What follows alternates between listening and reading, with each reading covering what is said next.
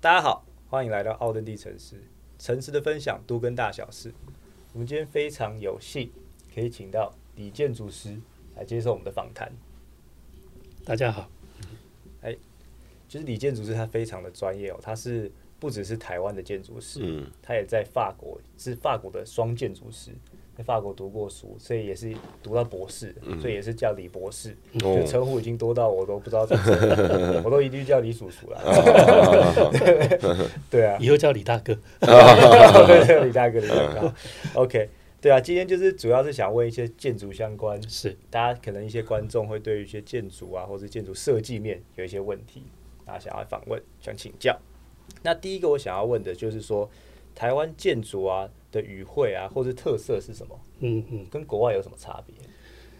诶，是这样哈、这个问题哦，我我是觉得台湾建筑的语汇哦，就是说，如果在都市里，嗯，大概基本上大家可以想到的，就是因为现在很多老旧公寓嘛，哦，是所以看得到啊，铁窗，嗯铁这窗个，屋顶加盖的铁皮屋，嗯，冷气外挂，对吧？嗯这些东西。那早期当然更有那个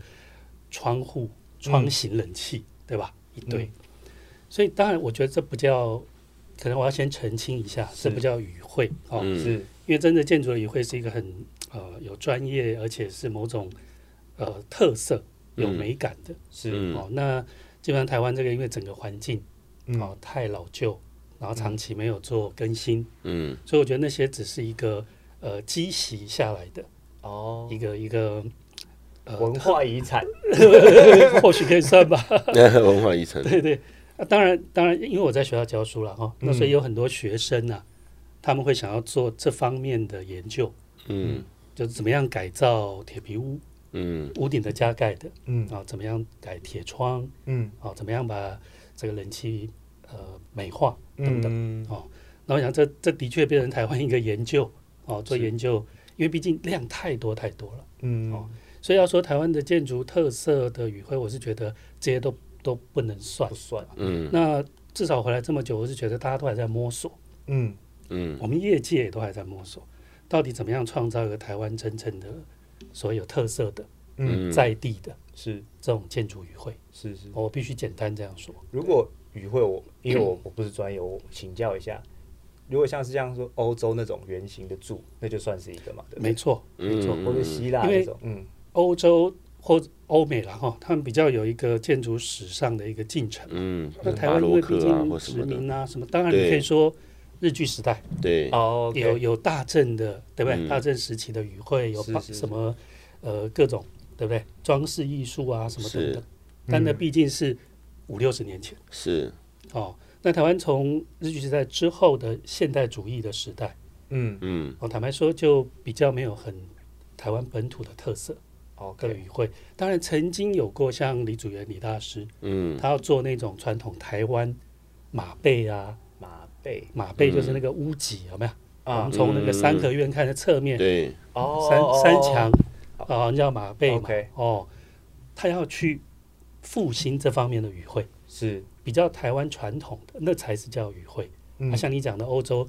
列柱啊、拱啊、嗯，那种东西，什么巴在洛建克筑啊上我这们叫些做的，语汇，哦 OK 叫 language OK，嗯或者一些 element 就 是元素。嗯那台湾我刚刚讲那个什么铁皮屋，那个只是一个乱现象，况，现甚况至是一个乱象。对，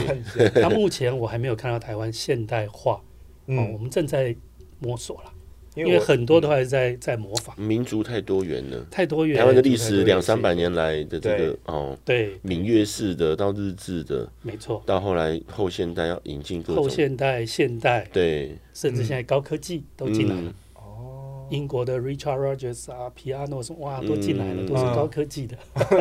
嗯所以台湾还在摸索了。哎台湾都是各个都学一点，是不是？比较这样的感觉，都是东拼西凑对。对对，不过我觉得这几年已经好很多了，嗯，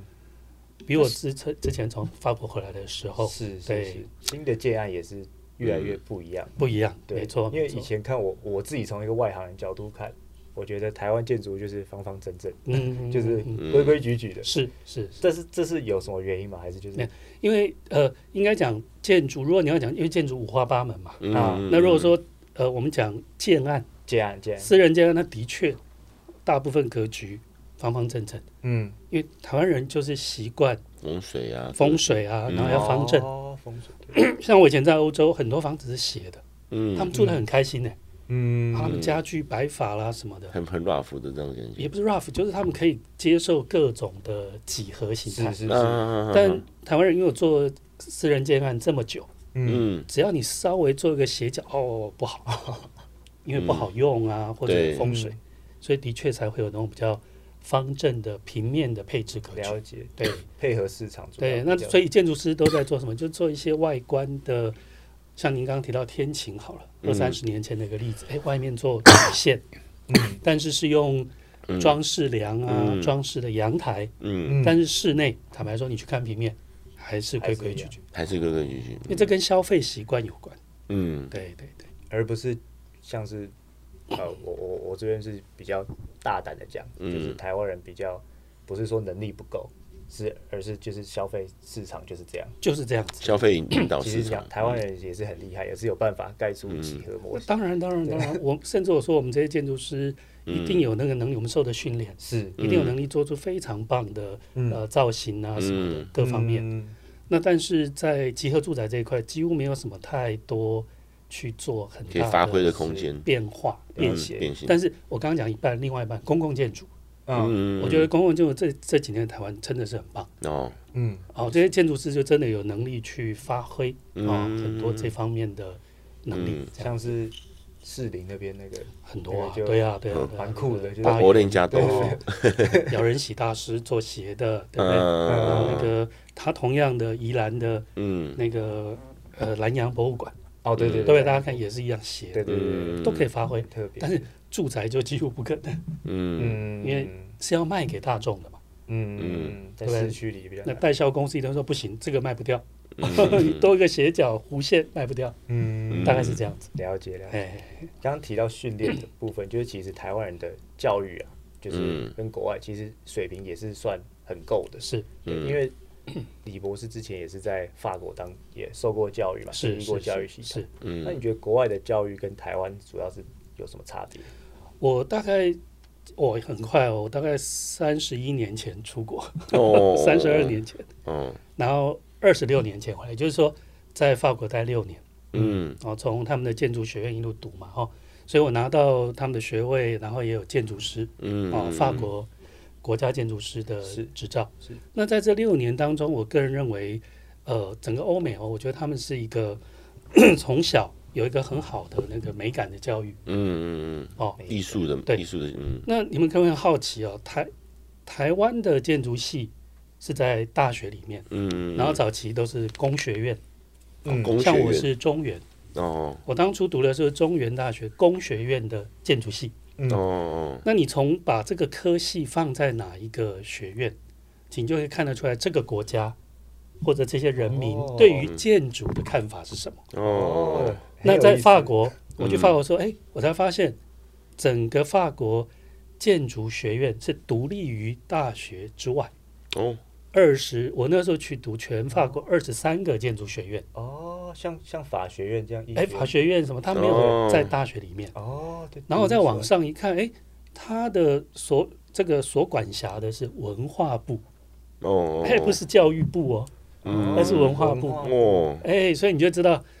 在法国建筑这个事情，他们认为是嗯文化，对，是艺看术重，对对对吧？？在台湾变成是工，嗯做 工对啊，哎，这是很高层次领域哎嗯是，是 technique，对吧但是在法国是 art，是 culture，对，是文化，是完艺全术，不一样，完全是不不一是在样。法国，他把建筑就定定位在比较甚哦高的至层大次概在领一域，九六零年代左右，那个时候嗯法国的学生。那个有一个上街头的一个一个革命啊吧，算革命。那个时候本来建筑学院是嗯在 Beaux Art，就是 Fine Art，啊英文叫法文叫 b o z a 啊，是纯艺术学院里面哦，的一组哦，是建筑系嗯呃建筑学院这个科系，所以本来建筑没有在任何大学什么，就在纯那个纯艺术学院里面。哦，所以我去的时候已经从艺术学院分离出来，那独嗯立有这个建筑学院。好，那讲完这个，就是说你会发现，原来整个法兰西民族嗯对于他们这么长久的建筑的传统嗯很自豪，是那有一定当然也有一定的成就嘛，哈、嗯对，是所以他们认为这是文化艺术的，嗯那反映在他们的建筑教育，嗯他们对于艺术史，对于设计，嗯，他们不是着重那种科啊什么，是是脑袋思里的思考思考，嗯然后是美感的教育训练。嗯那所以，我当时读完中原五年的基本的 大学教育出去之后，我跟我的同学比，我发现哇，我手工超厉害。 那时候逼着我们一定要画透视、呃嗯画人车树、画什么哇都，我的手工超厉害。但是嗯这一块，啊，这块我真的就要重新学习，是是嗯要如何去思考一些嗯呃比较艺术层面的、设计层面的、哲学层面的、啊社会学的。嗯他们喜欢习惯于用这方面来反馈到嗯设计上面，哦，这很反映到高层设计次上嗯而不是一个一个基地嗯一个案子来、嗯啊啪啪就开始画，然后嗯呃啊漂漂亮亮一栋房子，是对法国人而言那是没有没有生命的，嗯，没有生命的。是建筑是美有则生美命的，矣啊！嗯但是如果你跟环境、跟历史、跟文化、嗯结合跟甚至跟需求，是是你都没有办法很完整的自圆其说挂钩，那那就是没有生命。嗯，所以我在法国学习到的是这一点。嗯当然，在学校学习是这个事情，但这六年的生活经验，嗯像我自己，我在里昂，我在嗯里昂，我住的房子嗯是拿破仑三世盖的嗯那个时代，哦是哦已经快两百年的房子。嗯所以进去，你刚讲的那个柱子啊，啊罗马柱那个楼梯啊，大厅，每天都在那种环境里面熏陶，嗯哦整个所以，所以我常常跟我朋友讲说，在法国六年，学校教育教育了我一半，嗯生活教育给我另外一半的滋养。嗯嗯，那所以跟台湾的比较，就是台湾，当然我觉得这几年，因为我自己在学校教书，是是是我觉得已经进步很多，因为嗯很多从国外也好或本地的老师是都越来越注重思考，思考这一块而不是嗯只是技术面的是嗯对哦。所以法国有这样的一个差异，但就是整个核心的思考价值是不一样的。没错，对没错，嗯没因错为，在法国，他们可能是把它当成一个文化的遗产，就是建筑、文化的延续啊，不能说遗产是嗯是嗯对对延对是，续下去，就是以前的一些呃旧有的美感啊，一些哲学思考，才会嗯造就出这样的建筑嘛。嗯所以他们需要呃一样有同样热忱的人把它延续下来。没错，那嗯嗯是嗯你会不会觉得说，因为在法国的教育，就是因为我自己也有去国外读过是书，我觉得他们呃对于个人表达是比较接受，也比较是鼓励的。是嗯是那会不会是因为这样，然后在台湾是反而是比较是呃你把事情做好，没错，对，没错，按部就班是对对的，对对对，对，所以才会有这样的差别。有这样的差别。嗯，所以我我跟各位再分享一个小事情啊，嗯他们我后来去了法国才知道，他们大学啊，就像我们一样大学联考，对，哦，也也是有大学联考，嗯他们联考里面有一科叫哲学，哦，建专门建考筑的不是不是,、哦不是哲学，就哦，是你说高说大中家都生、要考对高中生要考大学，哦，所有人都要考哲学，嗯，所以高中的时候像我们的学测那样，有一科是哲嗯就学有，哲学课哦哦。是哦，那哲学课的意义是什么？哲学是一个思辨嘛，思是一辨啊个逻辑，对，嗯而且哲学要收纳非常多人类学、社会学、心理什么都要嗯嗯都要靠过哲学来做一个是是是，嗯这个辩证嗯哦，嗯辩证对的过程，所以会养成他们学生高中时候就你刚刚提到的表达、嗯，陈述嗯的逻辑性，对然后到了大学或到学院，嗯不管怎么样，他们整个人生对在其实高中、大学时代就已经把逻辑思考就打表达开，对对对就已经奠定好那个基础。嗯嗯是嗯所以我认为他们后来做各行各业，这些人做建筑师，做什么，哎，都是可以套用到哲学的一些思考。嗯那做事情甚至是陈述表达都会更有逻辑性，了解嗯，OK，这样我觉得是蛮好的一个嗯法国整个教育体制了。嗯嗯，是因为就是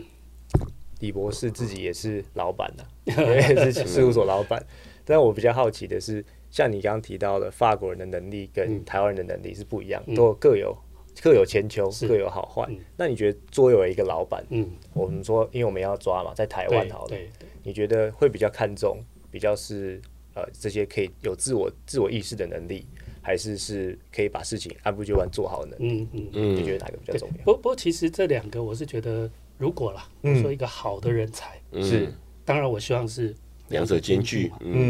嗯哦，他有自我意识，能够呃有意识到应该要怎么做，是嗯就是自己能够判断。是哦，那当当然这很重要，嗯因为唯有这样才不是这个唯唯诺诺，然后说一我们想我们当兵会讲说一动做一动，嗯，对吧嗯嗯很老板很怕只说一动做一动的。对，嗯但是呃有时候当然我我过犹不及嘛，嗯有时候你不受控， 嗯嗯明明就是要你做什么，你偏要做，当然也不行。是，哦，但无论如何，我是以一个老板的角色呃的立场，嗯我们要找的人，当然我希望他不会单纯只是说一动做一动，嗯我希望他有自主思考的能力。对，那尤其是建筑这一行，嗯我为什么这么说？因为建筑我们叫设计嘛，对，设计。当然，老板的意志能够贯彻，然后让那那那所有这些人就永远都是设计助理，嗯，嗯，他没有办法上来。你要独当一我面，可以问一下嘿是你，你主要在分配工作的时候是，你会留可能？因为我现在我们没办法很专业的嗯去问了，但是嗯你会留大概多少空间？譬如说嗯九十趴，或是嗯五十趴，是给他去做发他自己的挥部分。其实每个老板，尤其建筑师哦，每个老板的习性不一样。嗯那我常常跟，因为最近我也在面试真人嘛， 啊，来了我就跟他们讲说，在场域啊、在我李立夫建筑师事务所，我基本上会给更多的空间。嗯即便你今天可能只是大学刚毕业，我说大学刚毕业，我也在学校教书的啊，我也教毕业设计啊。嗯毕业的时候，照理说你的手工能力应该嗯到个程度，对，你所不懂的是业界的结构啊、嗯是法规啊、是什么这些嗯机电啊，对因为比较细节嘛，到事务所来学就好了。嗯嗯但是其他设计，你面对一个题目、一个需求的时候，你的对切入，嗯你应该有办法的，嗯嗯是，对吧？嗯所以我说，对，基本上你刚来，会有人带着你，告诉你法规嗯哦，有一些限制嘛，对不对？嗯那有些东西，哎，你可能要自己，我会让你去 try try and error 哦，去试，但是很多老板没有办法给这样的空同事间这，样的机这会，因为这是老板自己的资源再去碰撞，没错，，而且还有啊时间，嗯还有时间压力嘛。 嗯，但我说我会尽量尽量尽量来可以调配，嗯不是每个案子都可以这样，但是可以尽量调配，嗯调配到哎有时间有机会让你嗯好好的开始从头开始做。所以你说问我大概配比，我认为可能我这边搞不好有百分之五十，哦，嗯嗯嗯嗯对直接放给他做，对，对对。然后所以我常常跟我同事讲，我说你在我这边一年两年了、啊，嗯大概你就整个都摸透了。嗯但是很多人到事务所去是，嗯，他去因为大事务所嘛，他可能画了一年的楼梯，哦，专门做画楼梯哦，专门画分厕工所，太细是不是？分工太细，嗯分工太细，因为他没有办法有那个时间成本让你这样子。哦，那我是尽量希望能够调配成这样 子。因为嗯李老板的按量也够了，嗯才有办法有这些对这些时时间跟这些对资源让他们去是是去是 try 啊，是所以你刚问我说，如果今天要找人，对吧啊？因为既然我是这样做，他们后面的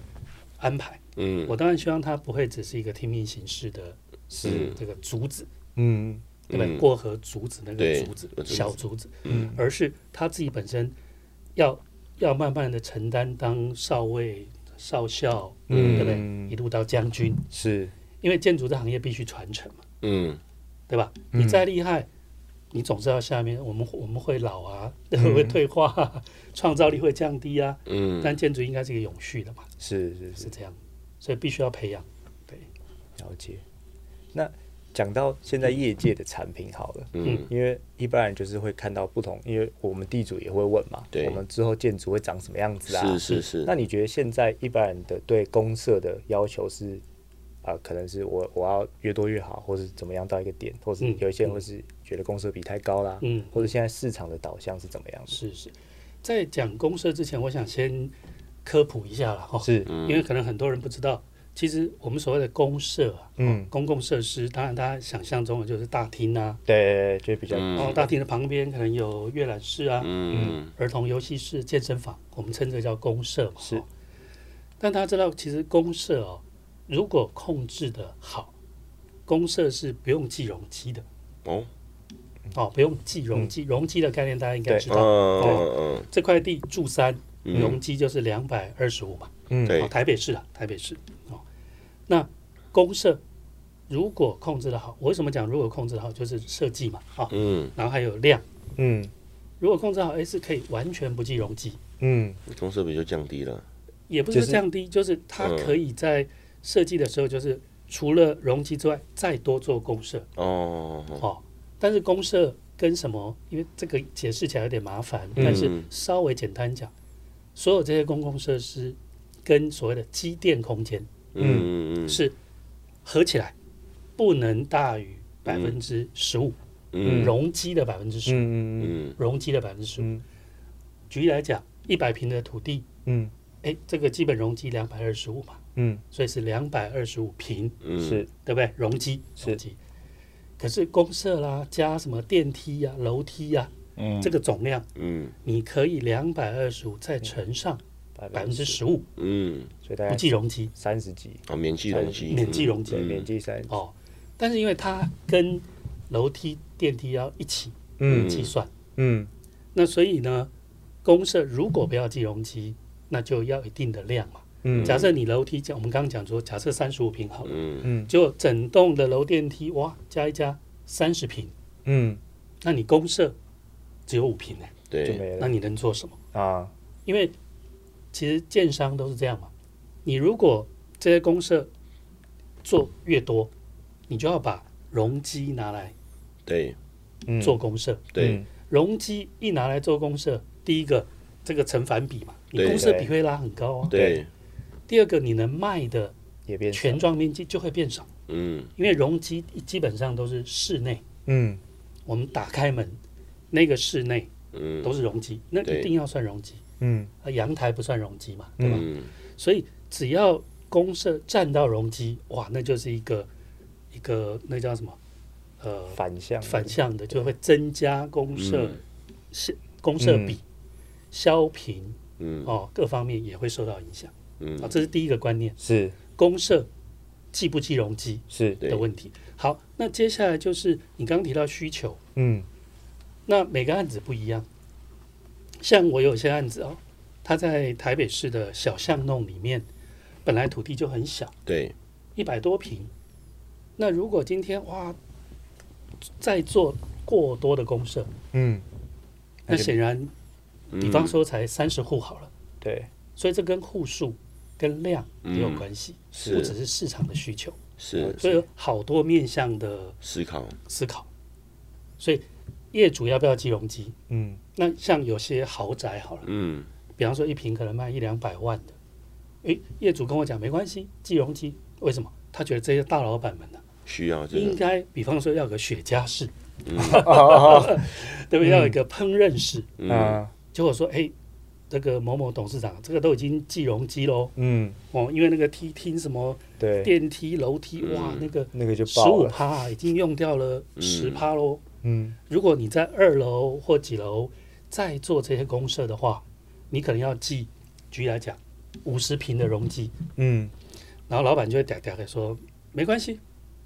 这个有钱人他们不在乎这个东西，他们要的就是什么设施都给他。嗯嗯所以我觉得跟刚一开始提的面积有嗯关，嗯，跟产品的定位有关，是跟区位有关，是是是还有跟户数、是跟大小。嗯所以这个不能一概而定，了嗯解了解大概是这样子。其实刚刚讲到一个蛮重要的点呢、嗯就是建筑师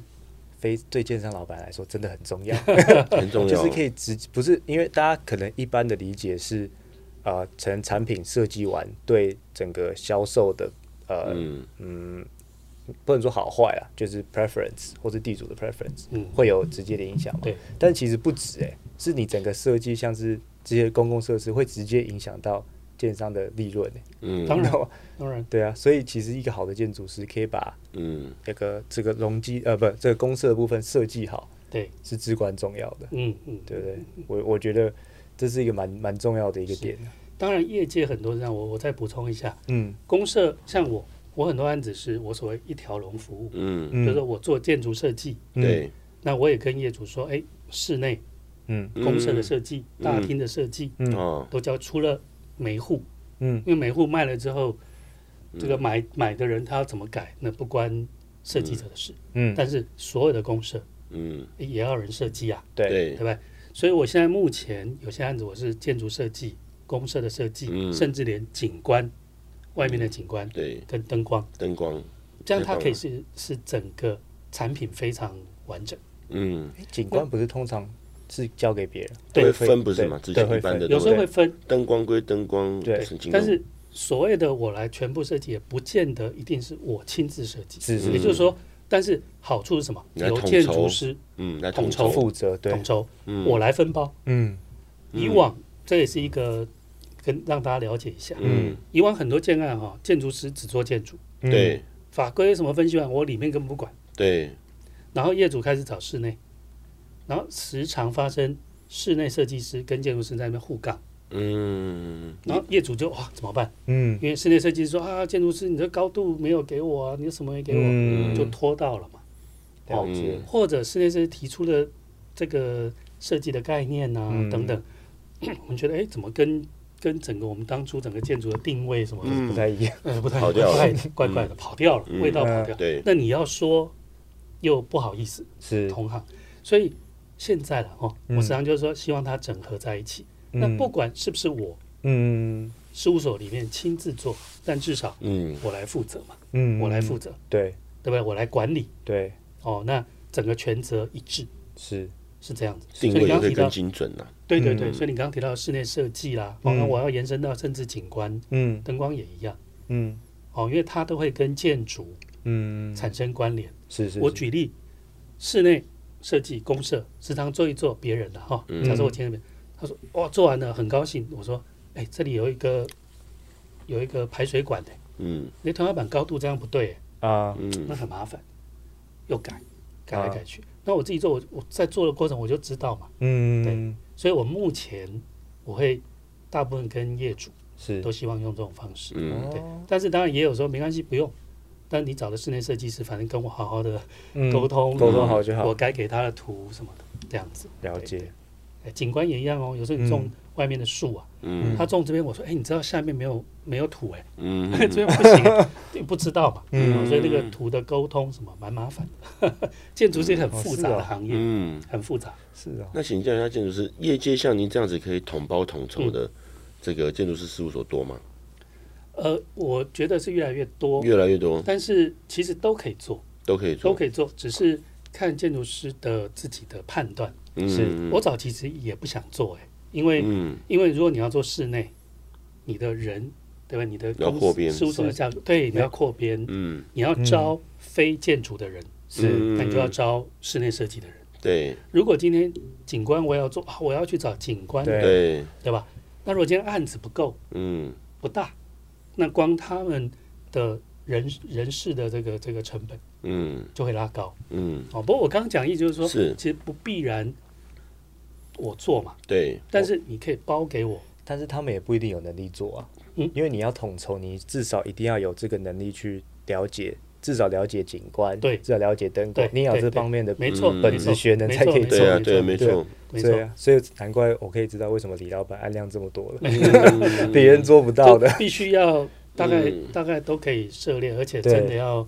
讲出东西或做出东西啦。是是嗯是哦，，所以目前是呢，我们有几个整个我们我称为一条龙嘛，哈、同包的，嗯嗯当然不是不是业界那个 turnkey 啊，哦，它对是营造嘛，哦，那嗯我是设计的同胞，统包，哦我希望全部像你刚刚一开始我们提到那个嗯我的亲子饭店对罗东街，我就是全部同胞，因嗯为那个很复杂。对如果今天又包给别人做啊，那个来来回回我就受不了了。嗯，所以我开始我就开始有一些同胞的嗯这种个案设计同胞这样子，嗯，是嗯，对业主也是好事啊，也是就好多事一个就好了，又省事，对啊，又省事只要，这个信任基础跟，其实我发现很多业界建设公司老板将本求利、求快、求速度。你说好一点的，多了一点层次跟品味跟格调。可是我觉得建筑师他在国外有念有经历过，又真没有多了一个文化的涵养，这个很重要。嗯一些细节、一些美感，它就可以传递这样子的一个、嗯一个感受给消费者也好。因为这块您刚刚提到这个倒是延伸出来，因为后续如果今天要销售，嗯，对其实呃说好一个故事啊，其实对，坦白说也很蛮重重要非的常重要。哦，所以我们每次的所谓的销奖，嗯，哦，都是必须我把亲我们自整个的设计的理念，然哇，后在这个哪太重边要了，哪一个细部太重要了，做出这样的真的氛围，有我有听我过，味道真的啊非常厉害吗？必须哎，我好要喜欢听这种故事，因为我们常常在开发第一线，一般消费者反馈最直接就是去代销中心。呃，你说要将本求利，就是拼速度、拼价格、拼市场，这都没有没有没有温度了。嗯，但你要卖到一个城市，比如说，哎，可能破一两百万的房子，哎，消费者族群他听到的是什么？高阶白领、企业主，他听到这个语汇之后，当他跟建筑师产生共鸣的时候，就粘着了。对，嗯对对，啊，住在起来也会觉得啊，这是建筑师为我量身打造的那种味道。对对对对对，所以我希望有机会再去拜访建筑师，来 了解他的这个 语汇。 OK OK。对 OK，我这边倒想起一个小故事啊，嗯差不多也差不多二十年前了。嗯是有一个案子，嗯那时候打我的广告，嗯那做设计嘛，在在大直，我还印象很深刻。那时候嗯大直从化区那边没有多少房子，对，然后我做，我看哇，一个开保时捷的一个大概差不多四十出头岁的人下来，嗯然后就进来嗯进那个销售中心是嗯看一看，走了，然后我就哎、他没什么，他什说么都没有问哦，他说订了一间，哦订了我一说间，啊，他说这个老板哦。嗯对于建筑师你这个讲的东西、啊，是我跟他解释嘛，嗯刚好我在了哈、嗯是介绍了一下，他说哇，你讲的那个那个老板啊，非常喜欢， 嗯，呃他也没有，那问他 说啊，你是要来这边换屋什么？没有，我就是喜欢。我就是有，当真的时那个房子大概是那边的最高的价，啊嗯当时也才八十万一嗯啊平，已经是当时的最高价，嗯现在都已经不止了。嗯那我刚刚讲的小故事就是说，其实那个那个共鸣很重要。共鸣很重要啊对对，对有些人当然，大部分人，我可以说他们买房子当然是为了需求，需求嗯但是还是偶尔会遇到这种，但他就是对，他觉得这一个房子嗯听起来就是他要的，懂他了，建筑师懂他了，对嗯懂他，对，或者那个品味，啊，哦或者他的我们的我们的 story，嗯我们的 concept 故事、嗯是能够打动他的。嗯那我都这就是我印象很深刻的一个例子。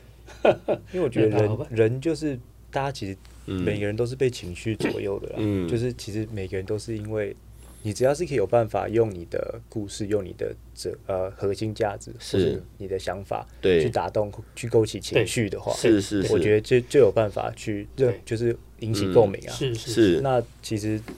消费者其实现在也越来越多人会看重这些这这个会啊所以所以现在设计力很重要嘛？设计嗯力为什么文创现在大大流对行设计这些东西？因嗯为它就是要勾起人类不管是消费欲望也好，嗯哦或者一个补偿作用也好等是等。嗯那基本上就会导到说，哎、购买嗯啊，或者这个这个，反正就是有这样的一个是作用啊。了解嗯， OK 我我我这边也补充分享一个，我是跟建筑师啊这诶、应该是两年前认识嘛，互动的一个跟我们都跟议题很相关的一个个案，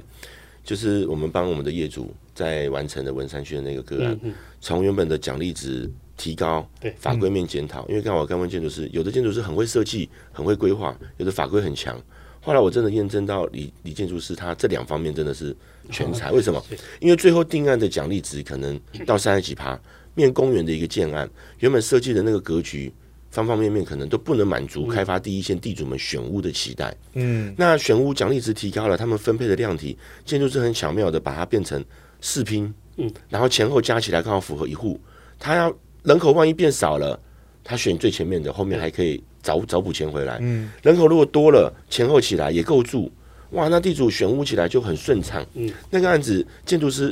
很快速的了解业主给他的 order，嗯，那他又很了解法规面跟数据面如何让我们让开发人员在第一线在讲解的时候，在说明的时候就很快了，因为你嗯你在签合建都跟的时候就是条件，对，然后选屋对，嗯这最关键对，嗯这部分让我们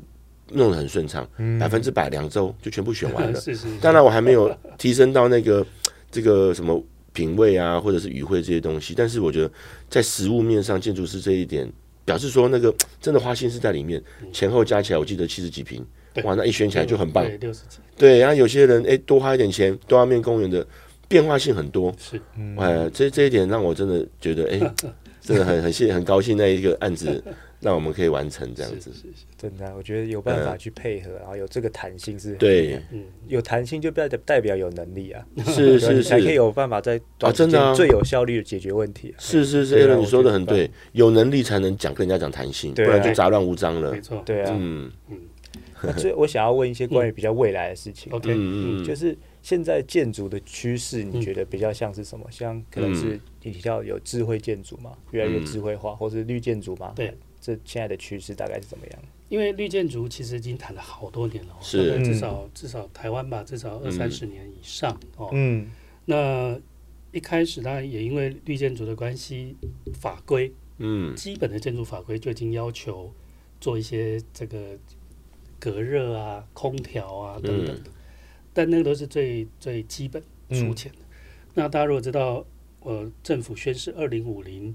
零碳排吧，嗯嗯二零五零，所以现在哇，这个各行各业哈、然后都要朝这个零碳排。嗯所以建筑这一块，当然您还不只是绿建筑啊，也是嗯跟智慧建筑，嗯，是两个是挂钩智慧电网，对，嗯对不对？然后用电的方式嗯啊、哦，那电的方式，呃，就会比方说电动车。嗯我举个最简单例嗯子，嗯就在今年这两年以前，我们所有地下室的停车位，嗯嗯我们随便你要多少做所谓的充电桩嗯哦，充电桩。嗯，是，那大家知道，如果我今天有两百个车位，嗯那我的业主有说啊，你只要给我，我只要一层十个。嗯那相对那个充电桩因为有电嘛，嗯所以它的电供电跟电线等等，是，到那个大家都知道地下室有个叫做台电配电室，对，是所以它的面积大小就一样，跟嗯以往一样，因为不会太多太多。是，结果我有很多都更案哦，都已经过喽，对，结果我们送去台电，嗯台电说不行哦，政府因为二零五零要零碳排哦，从现在规定，所有的地下车位，你两百辆就是两百个充电桩，嗯嗯嗯三百辆就是三百个充电桩，啊 全部哦，全部嗯嗯全我部以为它是循序渐进，没有，而且溯及既往，啊，溯及既往啊，溯及既往，只要你没有申请到建造，嗯你所有地下室的停车位都要充电桩，那影响是什么？我原来的台电台电配电室可能只有十平， 嗯，可是因为两百个车位、三百个车位那个 对，配电盘、电啊，量就嗯，我要爆多掉七平、八平、啊，车位，是不是会少掉一个或两个？对因为我们地下室时常就排的非对常的经济嘛，嗯对对，对，旁边就是一个车位啊，嗯，对吧？配电室的旁边就是一个车位，嗯那因为要扩充，哇，就麻烦了牺牲掉一麻烦两了，对，我我举这个例子就是说，你讲的未来趋势，嗯其实政府已经在 push，嗯，尤其因为建筑大家知道营建嗯是火车头嘛，对，营造业，嗯营造业是一个火车头工业，是嗯，好多的经济指带标动原物都是料，嗯，它在带动。对，所以政府当然一定会先从这方面做下手了解要求。 ，OK，我觉得这是好事啦，嗯这是好事、哦。嗯但我只是举这个例子，就是说，你看，即便我已经做了十年的都跟事业计划都核定通过了，嗯但是未来因为我们执照一定要送台电，嗯他会盖章说你的台电配电是管线什么 OK，嗯他不盖章你就不能盖房子。嗯，是那是是反过来，为了这个事情我们就要去改，改了哦就会影响到权利是，嗯都跟。对对，都跟更麻烦。对一般的建招案还 OK，啊好，那这就是回回回应您刚刚讲的所谓的未来的趋势嘛。嗯嗯那我认为绿建筑这个就肯定会持续下去，好、建造这一块。那因为建筑基本上大概， 呃，我认我眼光所看到这这未来一二十年，建材不会太有什么太大的变化了。嗯嗯我们看到什么三 D 去去盖房子啊，那都是嗯非常小规模的。嗯，哦，对不对？三 D 的盖房子，然后对用那个噔噔噔噔一直那种对，列就是印，这样，三 D 列印嘛。对嗯但我认为那那绝对不会成为主流。或者那个伊朗 Musk，嗯 对对 对对对，伊就是朗那样哦 Musk 搞的这个对嗯，拼拼组合屋啦，是就什么一天内就是把它拼没好，错那对材质是什么啊？它三 D 列印的这个材质是什它么，它有些就是用泥浆嘛，水泥嗯对沙这样。哦，对，哦，它就一层一层的这样子，哦对，一层一层，对，啊这个可能做小型的样品屋模型还可以、啊，没错嗯没错。嗯，所以所以我认为建材啦什么不至于有太大的的变化啦。嗯那整个趋势真的是软体方面的，就是嗯嗯绿建筑、智慧建筑这些。嗯那当然当然硬体方面就是未来肯定会越来越要求结构，嗯结构，嗯，对安全系现数在很多结构耐震标章啊，嗯，对吧？政府就是反正你拿耐震的那个这个呃设计标章嗯？多十趴给你，就是有对个啊奖励嘛。嗯，对对对对对对，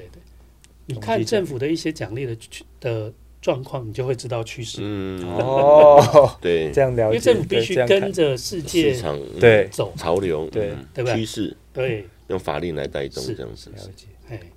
所以蛮蛮蛮有意思的，就是政府嗯，政府推的这一块，所以建材的部分是因为我刚刚蛮好奇，就是嗯有、建材部分比较是固定的，没办法有一些呃像是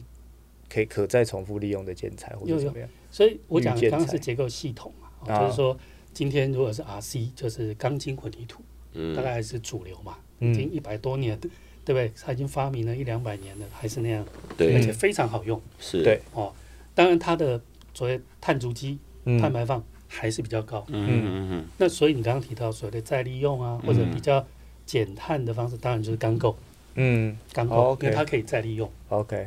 哦，但是成本也就成本相对对啊，对。如果现在很多就我们常讲 RC，对不对？嗯然后 SRC、嗯 SC 可能都是多两万两万这样起跳，你觉不过得这消个是另外一个事。那你觉得哦消费者面有比较注重这一块吗？我我会想要住绿建筑之类对的，，当然我做了这么多的嗯都更啊、对哦、围绕啊，是，时常跟地主嗯做简报嘛，对，嗯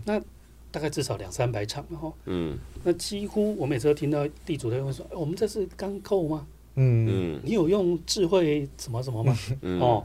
大概不外乎这个。那反而绿建筑啊，嗯，他们他们对绿建筑其实绿建筑其实没那么简单，是但他们统一都会说：“哎、隔不隔热啊？会嗯会不会很耗电啊？嗯嗯哦，大家都会注意这个事情哦， ？OK，会注意，意识越来越有了，越来越有。了解，那嗯对于结构系统，嗯他们只是比较有个迷失说啊，好像钢构比较安全嗯嗯，对，大家大家会这样，SRC 想比较安全。大家会这样哦，我不是结构技师，但是建以建筑师的角色来看也一样，没有什么钢构就特别安全嗯，SRC 特别没有。嗯我们在设计的时候就是都是一样的安全系数，